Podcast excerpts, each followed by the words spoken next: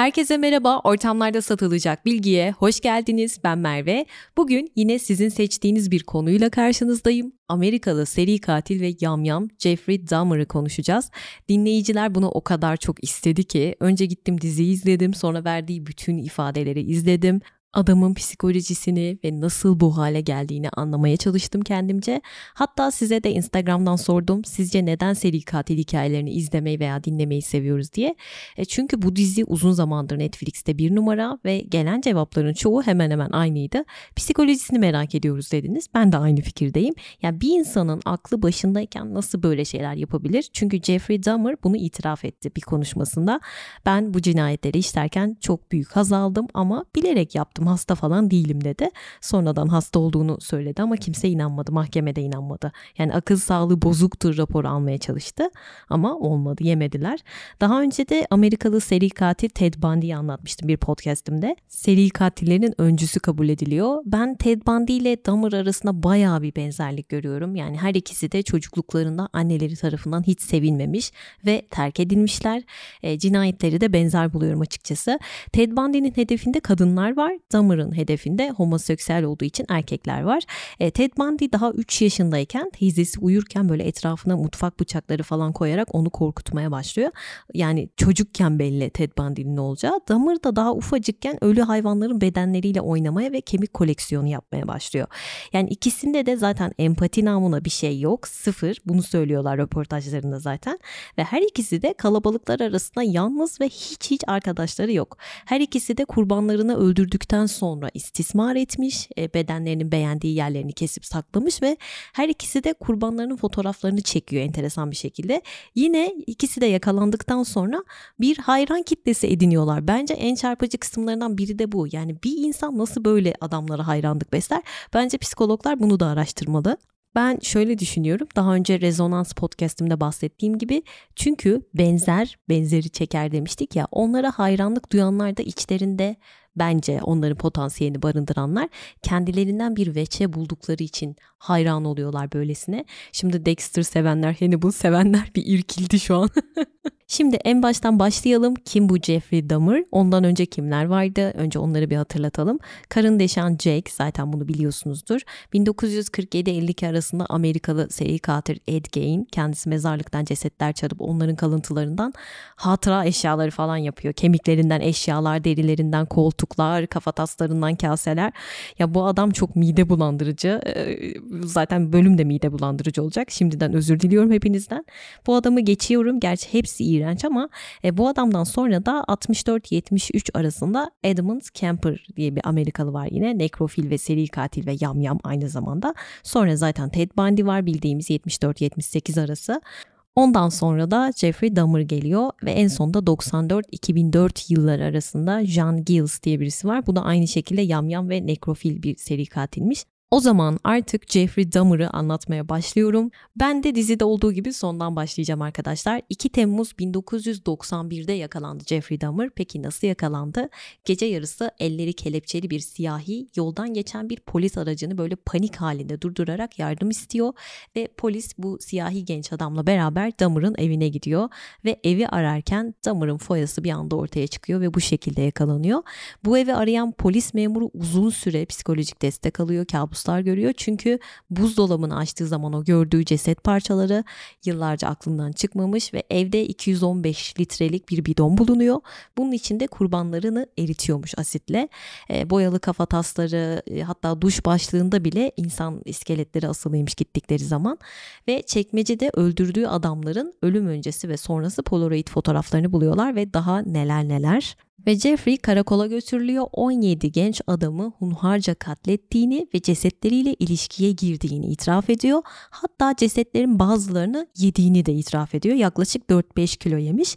Daha sonra mahkeme akıl sağlığının yerinde olduğunu tespit ediyor ve o bölgede idam cezası olmadığı için Milwaukee bölgesi 999 yıl hapis cezasına çarptırılıyor ve daha sonra hapiste bir siyahi tarafından öldürülüyor. Üstelik ilk cinayetini işlediği gibi öldürülüyor. Aynı şekilde bir spor aletiyle kafasına vurularak öldürülüyor Jeffrey Dahmer. Çok manidar bir ölüm. Şimdi bu genel bir anlatımdı. Beraber detaylarda boğulmaya hazırsanız başlayalım. Benim dikkatimi çeken noktalardan bahsedeceğim bu podcast'te. Önce çocukluğuyla başlamak istiyorum. Baştan şunu belirteyim. Kendisi 10 yaşında bir komşusu tarafından istismara uğradığını iddia etmiş ama dizide yoktu bu ifadelerinde de yoktu rast gelmedim. 1960 yılında Amerika'nın Wisconsin eyaletinin Milwaukee şehrinde doğuyor. Bu bölge çok gelişmemiş arkadaşlar. Oldukça fakir bir bölge ve suç oranı çok yüksek bir bölge. Annesinin adı Joyce, ev hanımı, babası Lionel, analitik kimyacı ve Dahmer onların ilk çocuğu. Dahmer'ın annesinin psikolojik sorunları var arkadaşlar. İntihara meyilli ve hipokondriya yani hastalık hastası dediğimiz hastalıkla cebelleşiyor. Annesi Dahmer'a hamileyken günde 26 tane hap içiyor ve bunlar ruh sağlığıyla alakalı haplar. Hatta bunlardan birisi talidomit arkadaşlar. Bu çok sıkıntılı bir ilaçmış. Özellikle gebelikte kullanımı çocukların beyninde hasar oluşturuyor. Tespit edilmiş tıp camiasında. Bebeklerin sinir sistemini hasara uğratan bir ilaç. Bunu bence bir cebimize koyalım. Bu kısım önemli. E, bu arada annesi UFO'lara inanıyor. Hatta bir keresinde otobana çıkıp uzaylıları takip ediyor. Yani kendisi öyle olduğunu iddia ediyor. Ve Joyce doğum sonrası çok büyük bir travma geçiriyor. Postpartum depresyon dediğimiz doğum sonrası depresyon ve bu senelerce sürüyor. Yani normalde doğum sonrası hani bir sene içerisinde olabiliyor ya kadınlarda. Ama bazılarında bu süreç senelerce sürebiliyormuş. Damar'ın annesi gibi senelerce bunu yaşamış. Kendini hep yalnız hissediyor, ağlıyor hep üzüntülü, hep mutsuz ve sürekli intihara teşebbüs eden bir anne var evde ve bu durumu yaşayan kadınlarda bebeğe yabancılaşma da çok sık görülebiliyormuş. Ve Joyce'un yani Dahmer'ın annesinin tarafında çok fazla alkolik olduğunu söylüyorlar. E, bir de e, Dahmer'ın annesi hiç onu işte kucağına alıp sevmemiş, hayatı boyunca bir kere sarılmamış ve annelik göstermemiş. Bu arada bunları katille empati kuralım diye anlatmıyorum. Buraya dikkat. Yani her şeyi olduğu gibi anlatmaya çalışıyorum. Çünkü bu da çok tartışılan bir konu. Yani adamı acındırmaya falan çalışmıyorum. Lütfen öyle anlamayın. Sadece yaşadığı çocukluğu tüm detaylarıyla anlatmaya çalışıyorum. Devam edelim. Ee, daha sonra işte Dahmer 6 yaşındayken bir erkek kardeşi oluyor ve ailenin ilgisi komple o çocuğa kayıyor. Zaten ilgi yok. Ee, ve evde sürekli sürekli sürekli kavga var ve genelde annesi babasına saldırıyormuş. Babası sürekli evden gidiyor. Annesi sürekli ilgi bekliyor. Hatta bir yerde kadın şöyle söyledi. Ben deli falan değilim. Sadece biraz dinlenmek istedim. Çünkü kocası onunla hiç konuşmuyor. Aralarında büyük bir iletişimsizlik var ve e, babası da tıpkı Dahmer gibi öldürme arzularına sahipmiş küçükken. Bir yerde bunu itiraf etti adam. Ben de senin gibiydim dedi. Aynı hisler bende de vardı dedi. İşte bu kalıtsal travma belki de babadan oğula geçmiş olabilir bu da konuşuluyor. Ama baba bunu bir şekilde baskılamayı başarmış. E, Jeffrey küçükken babasıyla böyle yollarda bulduğu ölü hayvanları alıyor, eve getiriyor. Alt katta onları inceliyorlar, iç organlarını açıyorlar, bakıyorlar ve bundan ikisi de çok büyük bir zevk alıyor. Şunu sormak istiyorum. Yani hangi baba 0-6 yaş dönemindeki bir çocukla böyle tuhaf tuhaf aktiviteler yapar? Ben burada şunu düşündüm. Yani Jeffrey'nin annesiyle zaten bir bağı yok. Babasıyla azıcık da olsa var ve babasıyla iletişim kurabileceği tek alan bu. Tahnit yapmak, hayvanların iç organlarını çıkarmak falan. Ve e, o kişiliğinin şekillendiği dönemde böyle bir iletişim kurma biçimi onun dünyasını şekillendiren etmenlerden biri oldu diye düşünüyorum ben. Bu benim düşüncem. Mesela e, bir arkadaşımın çocuğu vardı. Sürekli kendi istemediği halde çok fazla kitap okuyordu ve sebebi annesinin hoşuna gitmesi. Yani onunla bir iletişim kurma biçimi bu kitap okuması. Çünkü kafasında kodladığı şey e, daha çok kitap okursam annemi mutlu ederim ve beni daha çok sever. Yani Jeffrey'inkine bakın bir de. Bir de yine dizide dikkatimi çeken unsurlardan biri anne ve babası kavga ederken babası annesine diyor ki sana lobotomi yapmak lazım diye bağırıyor. Lobotomi uzun yıllar psikiyatri hastalığı olanlar için kullanılmış bir beyin cerrahisi yöntemi. Canlı canlı anestezi verilmeden de yapıldı oluyormuş yani beyni delerek yapılıyormuş. Bana çok korkunç geliyor lobotomi ve Dahmer'ın öldürdüğü 14 yaşında bir çocuk vardı. E, ona yaptığı şey de buydu. Yani çocuğun kafasını böyle matkapla deldi, içine asit döktü. Amacı ne? Zombi yapmak. Çocuğu zombiye çevirecekmiş ve bu çocuk bu işlemden sonra o evden kaçmayı başardı. Sersem bir halde kaçtı evden. Apartmanın önüne çıktı ve Dahmer'ın o siyahi komşuları onu görüp polise haber verdiler. O sırada Dahmer markete bir almaya gitmişti ve döndüğünde polise dedi ki o benim erkek arkadaşım. Yaşı küçük değil 19 yaşında dedi ve polis siyahilere inanmadı ve o küçük çocuğu Dahmer'a verdi. 13-14 yaşlarında bir çocuk. O da alıp onu evine götürdü. Sonrası malum aşırı üzüldüm o çocuğa. E, bu çocuk da Kızılderiliydi arkadaşlar. Yani Amerika'da göçmenlere nasıl davranıldığını görüyorsunuz sadece siyahiler değil. Hatta Dahmer e, bu çocuğun daha önce abisini taciz etmiş ve ilk defa o zaman hüküm giymiş. Ama sadece bir sene. Bir sene sonra salıyorlar ve bu davaya bakan psikolog diyor ki ben onu salmayın dedim. Toplum için çok tehlikeli olduğunu söylemiştim diyor.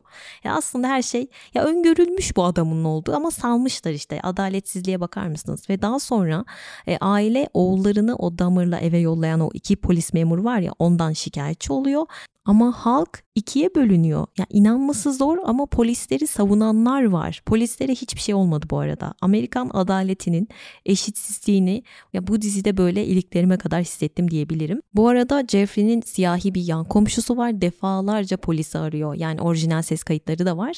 Yan dairemde bir şeyler oluyor. Çığlık sesleri geliyor. Matkap sesleri geliyor. Lütfen gelin dediği halde bir kere bile gelmiyorlar. Ama bu kadının kızı Damır çok ünlendikten sonra kötü bir şöhrete kavuştuktan sonra o oturdukları apartmanın önünde işte ergenler geliyor poz veriyorlar saçma sapan kız alıyor işte fotoğraf makinelerini kırıyor ve polis hemen geliyor siyahi kızı alıp götürüyor arkadaşlar gerçekten çarpıcı bir sahneydi. Bir de bir yerde damarın elinden kurtulan bir siyahi genç var. Karakola gidiyor, ifade veriyor, beni uyuşturdu, kahveme hap attı falan diyor. Tabi inanmıyor polis memuru. Adam da çok güzel bir söz söyledi orada dedi ki siz cinsel suçtan hüküm giymiş bir beyaza inanmayı tercih ediyorsunuz. Hiç suç işlememiş bir siyaha inanmaktansa ona inanmayı tercih ediyorsunuz. Neyse çocukluğuna devam edelim. Jeffrey küçükken bir ameliyat geçiriyor kasıklarından ve babası bu ameliyat sonrası onun dünyasının değiştiğini iddia ediyor. Belki diyor işte e, anestezi mi ağır geldi bir şey mi oldu bu çocuk iyice kendi dünyasına kapandı diyor. 4 yaşından sonra Jeffrey'nin değişmeye başladığını iddia ediyor. Çok içine kapanmış. Zaten hiç arkadaşı yok okulda ucube diyorlar. Öyle sevilen bir çocuk da değil sürekli yalnız kendisi ifadesinde diyor ki ben zaten doğduğum doğalı böyleyim. Sonradan olmadım diyor. Yani bu hasta olmadığını zaten defalarca söylüyor. Sonra ifadesi değişti dediğim gibi. E, Cadılar Bayramı'nda şeytan kılığına giriyor. Bundan ben çok haz aldım diyor. Zaten yakalandıktan sonraki itirafında ceset parçalarını sakladım. Çünkü şeytana çok büyük bir sunak yapacaktım diyor. Bu arada büyüyle de ilgilenmiş bir dönem. E, ve küçükken okuduğu çizgi romanlarda genelde seri katiller var. Mesela Ed Gein var kapakta. Başta anlattığım adam var ya ve Dahmer bu çizgi romanlardan çok etkileniyor. Hatta hapse girdikten sonra ünlü oluyor ve onun da çizgi romanları çıkmaya başlıyor. Jeffrey Dahmer'ın işte kapakta olduğu saçma sapan çizgi romanlar ve hayranları bu şekilde artıyor. Dizide bu ifade özgürlüğü tartışılmıştı. Ben de bunu çok düşündüm açıkçası. Yani böyle bir ifade özgürlüğü bilemiyorum. E daha önce Charles Manson'ın podcastını yapmıştım hatırlıyorsunuz. Onun da bunlardan aşağı kalır yonu yok. Yani adamın en büyük hayranlarından biri Marilyn Manson zaten ve milyonlarca genç hayranı var Marilyn Manson'ın. Adı Marilyn Monroe'nun Merlin'i, Manson da Charles Manson'un Manson'ı. Yani Marilyn Monroe'nun adı ve soyadı uydurma buradan geliyor. Yani böyle şeylerin etkisini bence yatsımamak lazım. Charles Manson'ın adını alnına dövme yaptıran adamlar var ve Dahmer da böyle bir tip. Bunların etkisi altında kalmış ve zaten maili de var. Bir de şu var neden seri katiller bu kadar arttı sorusuna verilen bir cevaptı bu. İkinci Dünya Savaşı'ndan veya Vietnam Savaşı'ndan dönen psikolojisi bozuk babalar ve onların devam eden nesilleri. Yani yine kalıtsal bir travma olabilir altını çizmişler buranın. Pornografinin artması ve rahat ulaşabilirlik pornografiye. Ve Ted Bundy podcastimde de vardı pornografi. Pornoda gördüğü o sadist ve itaatkar seks onun cinayetlerinde itici güç olmuştu değil mi? Kadınları aşağılıyorum, aşağılamak istiyorum diyordu. Bu adamlarda en en en belirgin özellik empati diye bir şey yok. Sıfır. Dahmer'da da yok, Ted Bundy'de de yok ve ifadelerini de ben izlemiştim. İkisi de net bunu söyledi. Empati duygum yok dedi. Peki neden yok? Bunun sebebi ne? Şimdi yeni doğanlar üzerinde bir araştırma yapılıyor ve bir bebek ağlayınca diğerlerinin de ağlamaya başladığı gözlemleniyor. Ama 3-5 yaş arasında e, bunu anlamlandırma safhasına geçiyorlarmış. Peki bu nasıl gelişiyor? Fiziksel sevgiyle, dokunsal temasla, çocuğun gözlerinin içine bakarak, onlara işte bir birey olduğunu hissettirerek, kendilerini başkalarının yerine koymayı öğreterek rol model olarak bunlar gerçekleşiyor. Empati kurmak için öncelikle bunların olması gerekiyor. E Dahmer'da bunların hiçbiri yok. Hatta rol model alacağı bir baba var ortada ama o da hayvan sevgisi aşılamak yerine ölü hayvanlarla tahnit yapmayı falan öğretiyor. Şimdi biraz da bu seri katillerin zihin yapılarından, beyin yapılarından bahsetmek istiyorum. Nasıl oluyor da seri katil olabiliyorlar? Yıllarca süren araştırmalar neticesinde bu seri katillerin bir takım ortak özellikleri tespit edilmiş arkadaşlar. Ama takdir edersiniz ki bir insanı suç makinesine çevirecek tek bir şey söylemek tabii ki mümkün değil. Öncelikle tabii ki ailelerinden bahsediyorlar. Yani anne babalarıyla olan ilişkileri veya anne babanın birbiriyle olan ilişkisi nasıl? Yani psikologların ortak beyanı şu. Genelde bu insanlar çok fakir ailelerden geliyor ve anne baskısının baba eksikliğinin olduğu evlerde büyümüşler. Yani anne çok baskın, baba yok. Ve genelde e, baba sevgisi ve ilgisinden mahrum kalmışlar ve anneleri dediğim gibi çok dominant bir karakter. Ve bu sebeple annelerine karşı e, daha böyle sert bir duruşları var, bir uzaklaşma. Ve daha sonra bunun acısını da kadınlardan çıkaranlar var içlerinde. Yine araştırmalar şunu gösteriyor. Çocukken ağır bir cinsel istismara maruz kalanlar var aralarında. Psikolojik, fiziksel ve cinsel istismar istismara uğrayan çocuklar var ve çoğu şiddete maruz kalmış veya şahit olmuş maruz kalmadıysa da ve çocukken genelde psikolojik sorunları baş göstermiş ama çoğunda büyük ihtimalle anlaşılmamış bu problemler ve ergenliklerine baktığımız zaman suça yatkınlık başlamış genelinde. Yine ailelerinde alkol bağımlılığı olan birileri var genellikle diyorum hepsinde değil. Çocuklukları hiç iyi geçmemiş anlayacağınız yani boşanma, aile içi şiddet en sık rastlananlardan. Bu arada seri katillerin çoğu erkeklerden çıkıyor. Söylememe gerek var mı bilmiyorum.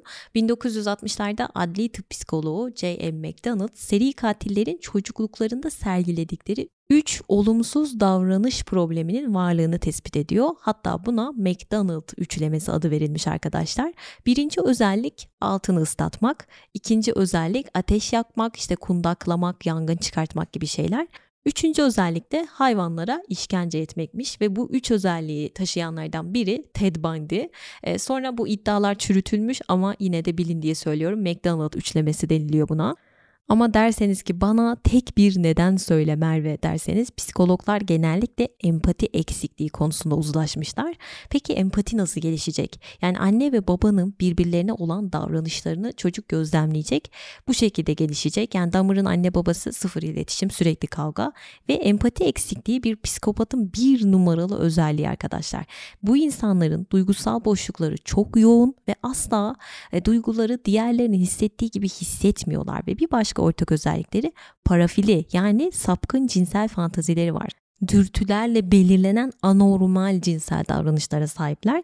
Jeffrey bir yerde şey demişti. Ben insanlarla bağ kurmayı bilmiyorum. Hayatımda hiç empati yapmadım dedi. Hatta eğer sevmeyi bilseydim Tony'yi sevebilirdim dedi. Ama ben nasıl sevileceğini ve sevgiyi bilmiyorum dedi. Bu arada Tony'ye çok üzüldüm. Yani cinayetlerin hepsine çok üzüldüm ama Tony de sanki böyle bir değişecekmiş gibi gelmişti. Herkes öyle düşünmüştür eminim. Tamam dedim oldu şimdi düzelecek falan dedim ama yok. Empati yok çünkü bilmiyor ve adam nekrofil yani ölü sevici cesetlerle ilişkiye girmeyi seviyor. O yüzden Tony'nin de canlı olmasını istemedi büyük ihtimalle.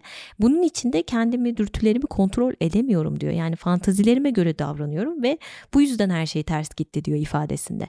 Yine psikologlar diyor ki kafalarında cinsel bir fantazileri vardır seri katillerin ve kendilerine ideal kurban ararlar ve o kurbanlarla yapacakları şeyleri hayal ederler. Sıfır acıma duygusuyla ne yapabilirim bu kurbanıma? Tamamen dürtüleriyle hareket ederler ve Jeffrey'nin fantazisi şuydu ona itaat edecek böyle hiç şikayet etmeyecek herhangi bir istekte bulunmayacak ve lütfen buraya dikkat onu asla terk etmeyecek. E, babasının gitmesi Jeffrey'nin en büyük travmalarından biri. Çünkü zaten küçükken bile böyle diyor ki boşanma lafını duyduğu anda Jeffrey çok çok fazla üzülüyordu diyor hani bir çocuk olarak. E, zaten dizide de vardı ya işte beni terk etmeyeceksin değil mi gitmeyeceksin değil mi sürekli bu vardı bu söz dönüyordu. Ve e, ifadelerinde soruyorlar neden diyorlar e, bu insanların kafa taslarını sakladın ya da vücutlarının parçalarını. O da diyor ki hep yanımda olsunlar istedim gitmelerini istemedim diyor. Bir arkadaşım olmasını ve hiç gitmemesini istedim çünkü diyor. Yine terk edilme var bunun altyapısında. E, onları neden yedin diyorlar. O da diyor ki bedenimi hapsetmek istedim çünkü diyor. Yani sebebi bu. Gitmelerini istemedim o yüzden yedim ve onları yediği zaman kurbanlarının özelliklerinin de ona geçeceğini düşünmüş. Hani ilkel kabilelerde vardır ya bu. Bir de kurbanlarının kanını içiyor. Neden içsin diyorlar. Çünkü bu şekilde diyor ruhlarını sindirirsem içimde yaşamaya devam edeceklerini düşünmüştüm diyor. Yani hep böyle bir terk edilmeyi önleme çabası görüyorum ben burada. Bu kısımları e, açacağım birazdan diziyle bütünleştirip çok dağılmamaya çalışıyorum. Ne demiştik? Jeffrey'nin annesi ve babası 17 yaşındayken boşanıyor ve parafili olayı arkadaşlar geç ergenliğe kadar kendini göstermeyi biliyormuş bazı durumlarda. Jeffrey'nin de bundan sonra daha böyle fazlalaştığını söyleyebiliriz. İlk kez 13 yaşındayken homoseksüel olduğunu keşfediyor ve bir erkekle öpüşüyor. Ondan sonra anlıyor. E, şöyle bir şey var. Seri katillerin geneli toplumdan izole ve yalnız insanlar. Dünyaya ve insanlara karşı büyük bir nefretleri var. Genellikle intihara meyilliler ve ergenliklerinde pornoya aşırı düşkünler. E, röntgencilik de olabiliyormuş bazen. Ve e, cinselliği böyle şiddetle bağlamışlar kafalarında ve bundan büyük bir haz duyuyorlar. Bakınız Ted Bundy. Peki bu insanların beyinleri yani beyin yapıları bizimle aynı mı? Hayır değilmiş. Yani normal insanlar çok nadiren birini öldürmeyi hayal ederken onlar bunu sürekli düşünüyorlarmış ve onları harekete geçiren dürtüler şunlarmış. Reddedilme korkusu, güç ihtiyacı ve aşağılık hissiyatıymış. Yani bu insanların çocukluklarında maruz kaldıkları şey her neyse içlerinde bir öfke var ona karşı. Mesela John Wayne Gacy şu palyaço seri katil var ya ben çok tırsıyorum ondan nedense. Çok despot bir baba tarafından büyütülmüş ve bir aile dostları tarafından istismar edilmiş. Ondan sonra bu hale geldiğini söylüyorlar. Yani içinde böyle korkunç bir öfke var. Ted Bundy'nin öldürdüğü 30 kadına bakın. İlk sevgilisine benziyor. Jeffrey 10 yaşında komşuları tarafından ta- tacize uğramış. Yani kurban rolündeyken rol değiştiriyor bunlar. Bir şekilde intikam alıyorlar. Şimdi benzer çocukluk yaşayanlar diyecek ki ben neden seri katil değilim? Hiç aklıma bile gelmez birine zarar vermek diyecekler. Evet çünkü her şey çocuklukla alakalı değil tabii. En başta demiştim ya bir sürü dinamiği var. Bu insanların beynini inceliyorlar ve biyoloji, nöroloji verileri ortaya koyuyor ki bazı insan insanların doğuştan eğilimi var seri katil olmaya ya da işte birini öldürmeye. 2013'te hatta Pennsylvania Üniversitesi'nde bir araştırma yayınlanıyor. Bu insanların beyinleri şiddete meyilli arkadaşlar ve duyguların işlenmesi işte öz farkındalıkla bağlantılı olan beyin bölümleri var ya onlar daha farklı. O bölgelerin aktivitesi daha az ve daha az işlevsel prefrontal korteksleri daha yüksek seviyede çalışıyor. Ama amigdalaları ki burası duygu merkezimiz %18 oranında küçülmüş. O yüzden birini öldürdükleri zaman herhangi bir pişmanlık veya vicdan azabı falan çekmiyorlar. Peki bu insanlar hiç mi korkmuyor? Hayır korkmuyorlar çünkü kalpleri oldukça düşük bir hızda atıyor. Ve korku anında böyle bizimki yerinden çıkacak gibi oluyor ya onlara hiçbir şey olmuyor. Çok düşük seviyede atıyor. Damar'ın evine polisler geldiğinde ne kadar rahattı hatırlayın. Gram korku yoktu ve vermiş olduğu ifadelerde o yüzüne bakın hiç korku, panik, endişe hiçbir şey yok adamın suratında. Ve kalp atışları böyle düşük olan insanlara hayat çok sıkıcı geliyormuş arkadaşlar. Ve Damar ifadesinde şöyle diyor. İçimde bir boşluk duygusu vardı ve bu boşluğu dolduracak bir şey bulamadım diyor. Huzur ve mutluluk verecek, beni tatmin edecek bir şey yoktu diyor. Bu boşluk hissi yüzünden işledim bu cinayetleri diyor. Yani kendi yöntemimle mutluluğu bulmaya çalıştım diyor. Ve cesetleri parçalarken çok heyecanlanıyordum. Bu heyecanı, bu adrenalini seviyorum diyor. Ve bir ifadesinde şunu söyledi. Birini öldürmek bana haz vermiyor benim aradığım çok uzun süreli bir hazdı diyor. Zaten adamın 32 saatlik ses kaydı var ve bütün kurbanlarını enteresan bir şekilde böyle adı gibi anımsıyor sarhoş olmasına rağmen. Ve diyor ki ben yaşayan zombiler yapmak istemiştim. Yani normal cinayetler bana haz vermiyor diyor. Bu arada enteresan bir şey bu beyin yapısı farklı bizden demiştim ya. Bu araştırma yapan doktorun beynini inceliyorlar ve bir seri katille adamın beyni aynı çıkıyor. Araştırma yapan doktor. Şaka gibi. E, bu da şu demek oluyor. Evet doğuştan bir takım özellikler taşıyabiliriz. Genetiğimiz bu olabilir ama diğer faktörleri göz ardı etmemeliyiz. Aile sevgisi, arkadaşlık ilişkileri, sosyal bağlar, ilişkilerimiz ve bu noktada doktorlar ikiye ayrılıyorlar. Bazısı diyor ki insanlar doğuştan kötü olamaz. Suçlu doğulmaz, suçlu olunur diyorlar. Siz ne düşünüyorsunuz çok merak ediyorum. Ve bir başka psikolog seri katillerin gelişim evrelerini açıklıyor. Şöyle söylüyor. Diyor ki birinci evre diyor düşünme evresidir. Bu noktada katil artık gerçekliği kavrama yetisini yitirmeye başlar ve bu evre ilk suçu işlemeden önceki döneme tekabül eder. Ve bu zaman diliminde fantazilerini nasıl düşledikleri öne çıkar genelde ve bu düşlerden oldukça fazlasıyla tahrik olurlar diyor. Böyle bir safa bu. Ve Dahmer'ın ilk suçu işlemeden öncesini hatırlatmak istiyorum. E, yolda orman yolunda gördüğü bir koşucu vardı değil mi? Onu hayal ediyordu, onu eve getirdiğini, onunla içki içip sohbet ettiğini ama aslında yapayalnızdı. Kendi kendine konuşuyordu evde ve sonra bu olay gerçekten gerçekleşti.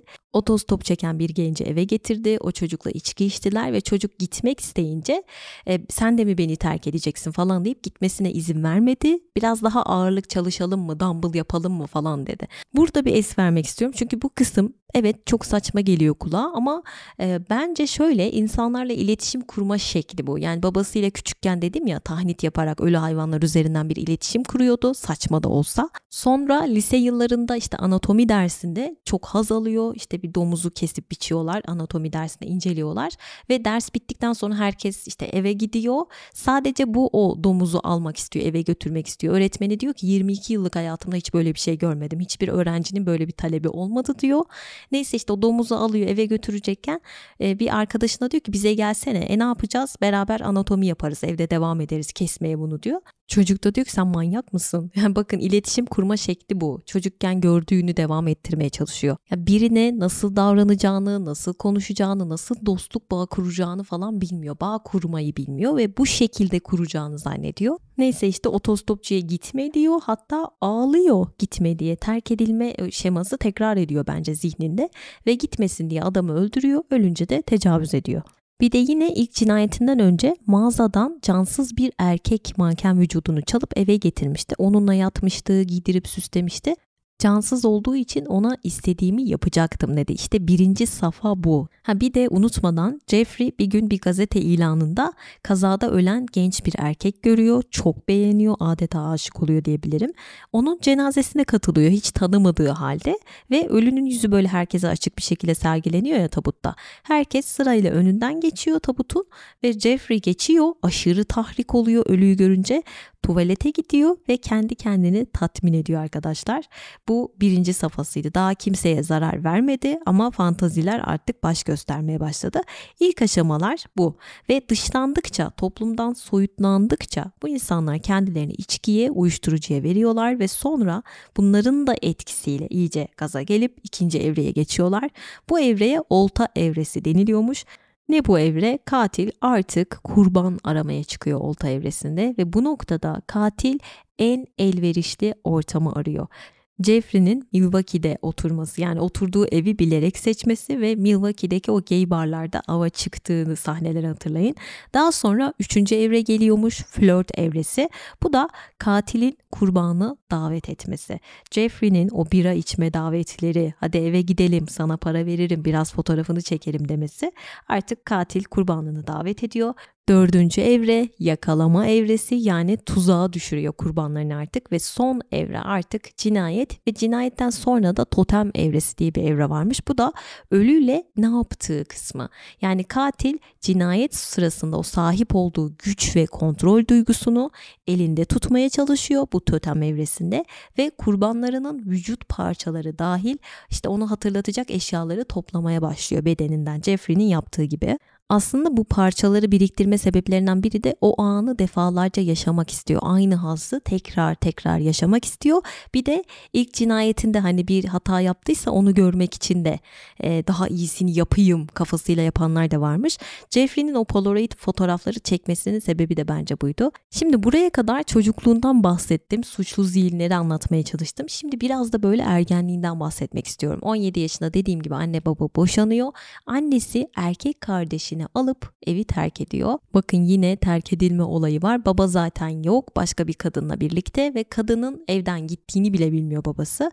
Yani anne evi terk ediyor, baba başka bir kadınla, annenin evi terk ettiğinden haberi yok. Jeffrey evde tek başına kalıyor. Hiç arkadaşı yok, ailesi yok. Evde bütün gün içki içiyor. Hatta okula da artık alkollü gelmeye başlıyor. Öğretmenlerine dedi ki benim problemlerim var. İşte annemle babam boşandı falan filan o şekilde idare etmeye çalışıyor. Ama şöyle de bir şey var. Okul yıllıklarından ve işte arkadaşlarının dediklerine göre Jeffrey kimseyle konuşmayan oldukça içine kapanık bir çocuk. Evet ama eşek şakası yapmayı da çok seviyor seviyormuş enteresan. Hatta ondan ilk kez ifade alan işte bir kadın avukat şey demişti çok sevecendi hiç beklemiyordum demişti. Bu arada ben böyle karışık gidiyorum fark ettiyseniz. E, amacım şu değil çünkü Jeffrey Dahmer'ın öldürdüğü 17 kişiyi nasıl öldürdü? Hani tek tek bunları anlatmak istemiyorum. Çünkü olayım o değil. Bu zaten her yerde var. Daha böyle detay işte gözüme çarpan şeylerden bahsetmeye çalışıyorum. Biraz da diziden bahsedecek olursam ben diziyi çok beğendim. Müzikleri, oyunculukları, detayları falan çok iyiydi. Yer yer böyle kurguya kaçmışlar ufak detaylarda. Mesela işte her şeyi de yan komşusu ön plana çıkıyor. Hep o fark etmiş her şey o şikayet etmiş gibi ama hayır karşı komşusunun eşi de fark etmiş. Kapı deliğinden akşama kadar baktığı anlar olmuş kadının. E, Dahmer'ın evinin aynısı var dizide. Her detayı aynı ve bu arada kapı numarası 213. 13 yani bu daireyi bilerek seçtiğini düşünüyorum. Zaten baya böyle satanizm göndermeleri vardı. Hatta ilk bölümde o bar sahnesi işte bara gidiyor ava çıkıyor ya orada dans ettiği parça Enigma Sadness parçası çok severim. Ve bu şarkı çalarken siyahiler böyle Jeffrey'e bakarak alay ettiler böyle biraz görmüşsünüzdür gülüyorlardı. Ve şarkı sözlerine dikkat. Söyle bana neden zevk için kan? İnsanlıkta artık duygu yok mudur? Şeytan mısın, melek mi? Ve sonra kurbanlarıyla eve geliyor ve masada duran kitap şeytanın kitabı ve akvaryumda iki balığı var. Bu iki balıktan birisi ölmüş beslediği balıklara dikkat ettiniz mi? Beta balığı, etçil bir balık ve bu adam da yamyam zaten. Diyor ya işte iki balığı bir araya koymamam lazım çünkü birbirini yer diyor. Bu çok kavgacı bir balık türü. Yani en kötü akvaryum şartlarında bile yaşar beta balığı. Dikkat ettiyseniz akvaryum leş gibiydi. Bir de aynı akvaryuma iki beta koymuş ki kavga etmelerini izlemek için. Yani balığın biri diğerini öldürüyor zaten sonra. Bir de beta balığı akvaryumda tek başına yaşar. Yalnız ve kavgacı bir balık türüdür. Yalnız balıktır. Hatta beta balığına ayna tutarlar ki kendini gördüğü zaman agresifleşsin diye agresifliğini görmek için. Bir de Jeffrey her gün korku filmi izliyor ve ifadesinde diyor ki korku filmi izliyorum çünkü insanlar niye korku filmi izliyor? İşte kan, vahşet sahneleri görmeye gidiyorlar. E ben gerçeğini yaptım diyor. Gerçekten bir psycho.